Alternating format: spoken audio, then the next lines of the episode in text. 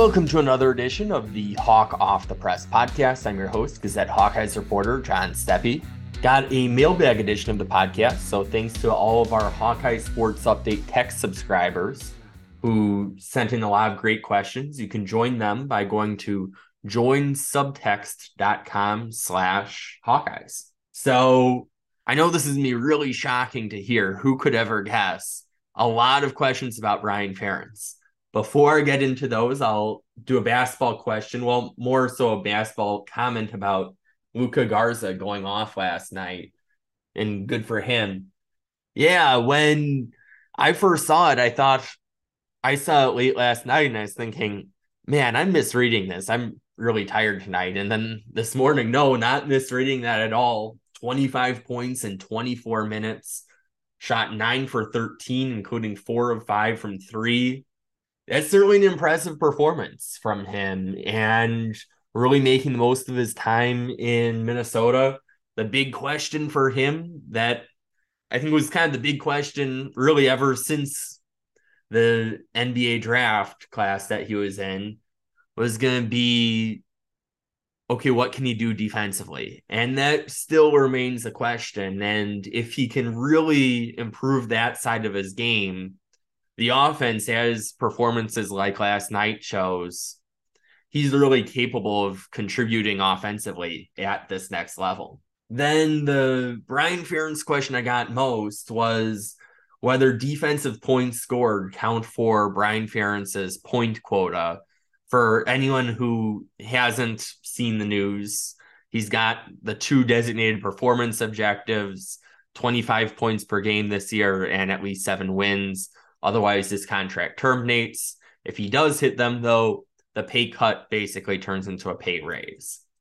So, to answer the question about the defensive points, yes, they do count. So, Cooper DeJean pick six, count it. Uh, Nick Jackson or Jay Higgins scoop and score, count it. DeJean returns a punt return for a touchdown, that counts too. So, that is the interesting thing is okay, this quota is here for Brian Ferentz to keep his contract.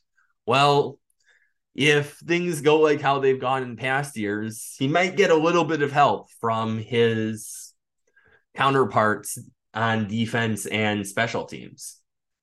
And then, related question Will Brian Ferentz meet his 2023 goals in his contract? I think so the bar is not super high when we're talking about seven wins and 25 points per game. You have to look back, excluding, of course, the COVID year where there are only eight games that Iowa was able to play. There's a big asterisk on that. But you look at full seasons, it's been a while since Iowa hasn't hit the seven win mark. So I don't think that should be a problem. And 25 points per game, that would have been pretty good compared to what they actually had this year, where some of those losses would have gone the other way if they were at that 25 points per game level. But all in all, that's not really asking for much when you look at what Iowa did pre 2020, well, 2020 and before, really offensively with Brian Ferentz's coordinator, and what happens across the country 25 points per game really isn't that high of a bar. So I think it is very doable, especially when you look at the schedule. Last year, you had Ohio State and Michigan both in the regular season. Not easy matchups there. This year, your crossover games are Michigan State, Rutgers, and Penn State. Not in that order, but just in the order of that came into my head. So you look at that and okay, Penn State going to Happy Valley is not an easy game, but avoiding Ohio State and Michigan especially makes that I think an easier task. And you look at the non-conference schedule with Utah State, Iowa State, Western Michigan. That's not the hardest non-conference schedule either. So I think it's very much doable for him to meet those goals. And you know, how could I not mention the talent too? You've got Cade McNamara, you've got Erick All coming in, you've got Luke Lachey coming back. You've got a lot of talented players coming in. You have Caleb Johnson coming back. If you can't hit the 25 points per game number with this team, you kind of wonder what it would take to get to that mark. Then will 2023 be a successful season? I think it depends a little bit depending on what you consider a success. There's an opportunity here with Iowa, as mentioning the not as strong schedule in 2023. And also take a look at what's happening around the Big Ten West. Wisconsin is going through a coaching change. Nebraska is going through a coaching change. And Purdue is going through a coaching change. So I think there's an opportunity here for Iowa if they can get the offense back together. Getting Nick Jackson, the linebacker transfer from Virginia, goes a long ways in terms of shoring up kind of the biggest question mark on defense, which was linebackers. Now I think you'd feel pretty good about that position. I think you have a high ceiling just because of how much of an opportunity is out there. Now, do I think this is going to be a team that's going to really be in the thick of it with Ohio State and Michigan? Probably not at this point. I could be wrong, but I think this is very much a team that is capable of going to Indianapolis between the improvements in terms of talent that they have and looking around and seeing what's happening in the rest of the division. Of course, if the offense doesn't improve, okay, well, then Indianapolis seems a lot harder. So there are a bunch of contingencies there, asterisks there that, okay, you need to have some offensive improvement to really have a realistic shot at it happening. It almost happened this year, despite having one of the worst offenses in college football. But the odds go a lot higher if the offense can get to be even just kind of at an okay level while defense and special teams continues to, to succeed. Then will Iowa's offensive line step up and be the type of line Iowa usually provides? I think it's possible they have more experience than they've had in the previous two years. It's really though going to come down to how much do they develop in these next six months. That's me the determining factor. I think as Iowa's offensive line goes, if they succeed, I think the odds of Iowa's offense succeeding really jump a lot higher. So it's to me, I think the key kind of number one question mark in terms of personnel for Iowa is going to be how much does this offensive line improve? I think you can make a case for why it could when you look at a lot of the guys who have another year of development. But we haven't seen the proof yet in terms of some of these guys developing yet. So it's just hard to know really at this point. Question about running game being successful and leading to a better passing game. I think as long as Caleb Johnson is healthy, you're in a really good spot at running back. And I think the thing that really stood out to me with Caleb Johnson is his ability to run after contact this year. And if the offensive line does not make much of a jump this year, you still have a running back who can make progress after contact as well as Caleb Johnson did. So if you establish the run, I think that certainly helps with the pass. The other thing that kind of goes without saying with the pass in game two is play calling also has a big impact on that, where the more plays can be designed to set up Iowa's best players to succeed, the more likely that passing game is going to be effective. Now, a question about whether Iowa considered replacing the offensive line coach. I know a lot of people were frustrated with the offense, and some of that frustration extended to George Barnett, the offensive line coach. I think a couple of things that kind of happened to my mind.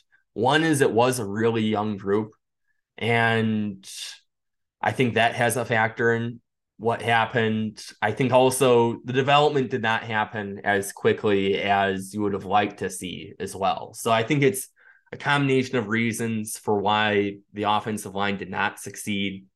I've heard a lot of great things about George Barnett, and Kirk Ferentz has publicly supported him whenever the question, well, even just going back to last week, said that they're getting good coaching. So I don't think that was something that was ever really under significant consideration. Um, players seem to like him too. So I'll be curious to see what this next year looks like with the offensive line because now he has a more veteran group to work with rather than early on. Those were some young offensive lines. And in some ways, the offensive line took a step back this year. And I think some of that too is okay, if you're somebody like Connor Colby and your freshman year, you're working next to Tyler Linderbaum, working with somebody that that's who's that good right next to you can help you out a little bit. And then you go from that to having a center who is brand new to the position with Logan Jones. And that's why players at other positions may have also taken a step back. But this is me the key year here for offensive line development to see because you can say, okay, it was a young group. You can say that in 2022, you can say that in 2021.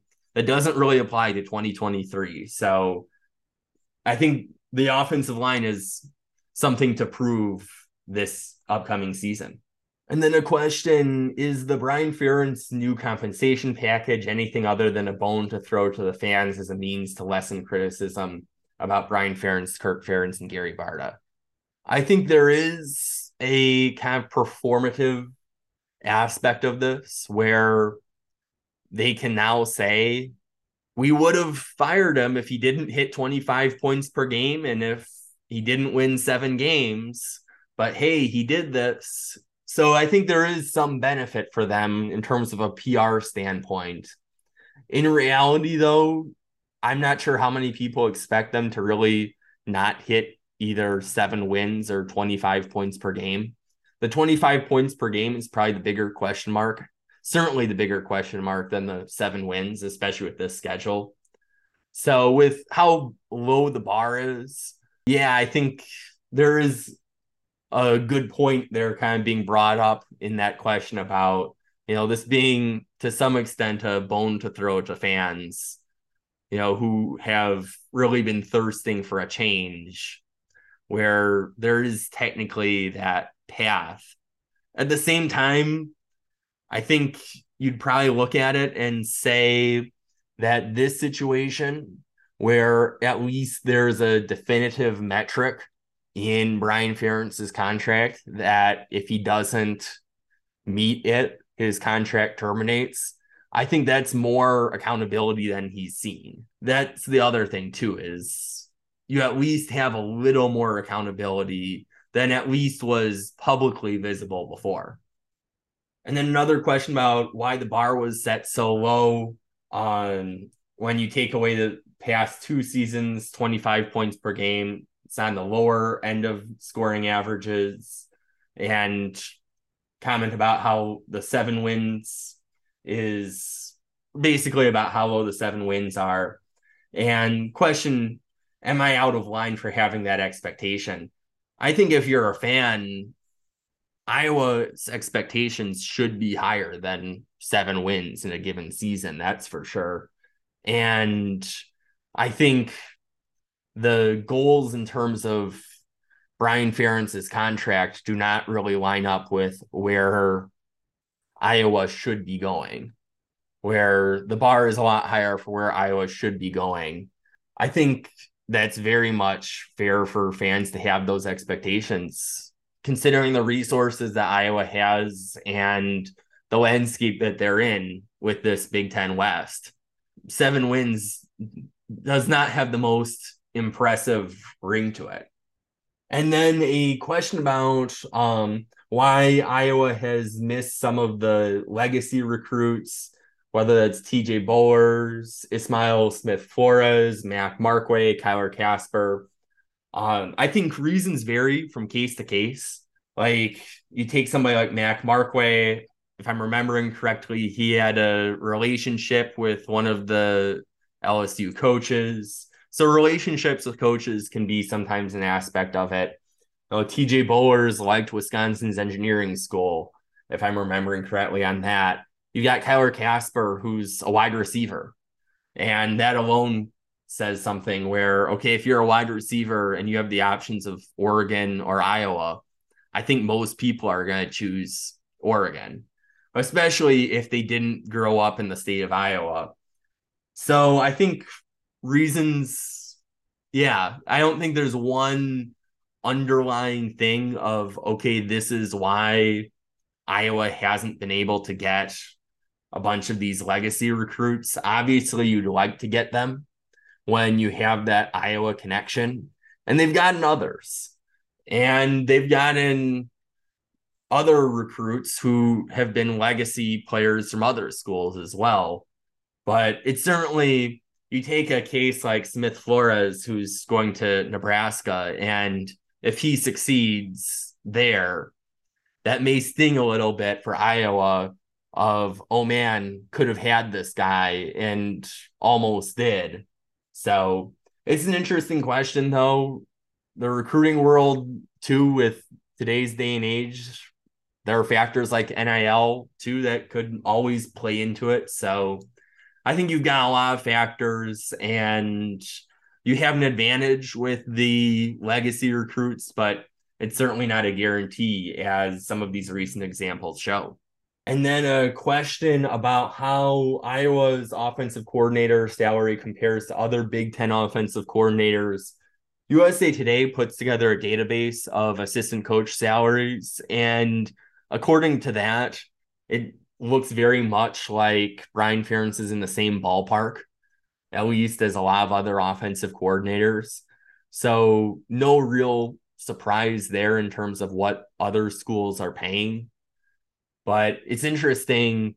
Kirk Ferentz's most recent contract extension, going back to January 2022, includes that $7 million assistant coach salary pool. And that makes a difference in terms of being able to recruit and retain high quality assistant coaches. So, with that salary pool, Iowa should be in kind of that upper tier of assistant coach salaries in the Big Ten, certainly. Will Nick Jackson, the new Virginia linebacker, be able to fill Jack Campbell's role in time? That's a high bar there. If you're looking at Jack Campbell, there's really only one Jack Campbell. Iowa's had a lot of really good linebackers over the years, but Jack Campbell has been the only Butkus Award winner, been the only William V. Campbell trophy winner. So you look at that and okay, is Nick Jackson going to be the next Jack Campbell? I think that would be a pretty difficult thing to ask of somebody, but he is a very experienced linebacker who should, I think, succeed in this Iowa offense or excuse me, Iowa defense. He really fills a need where Jay Higgins has had experience but he can't play all three spots at one time. So you could have a situation where if you have Nick Jackson at the Mike, you have Jay Higgins at the will, and then Tyler Fisher at Leo. I think that's a pretty good trio there. Obviously, not Jack Campbell, Seth Benson, and Jestin Jacobs level of a trio, but still a really respectable trio there that should very much be able to hold their own in Big Ten play. And that's a wrap for the questions for this week's Hawk Off the Press podcast. Thanks for everyone who submitted questions, and thanks for tuning in. Until next week, we will talk Hawks later.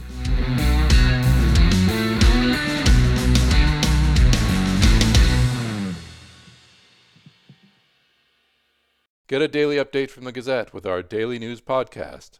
Add it to your podcast player or your Alexa friendly device to get a bite sized local news update each day. Check it out at thegazette.com slash podcasts.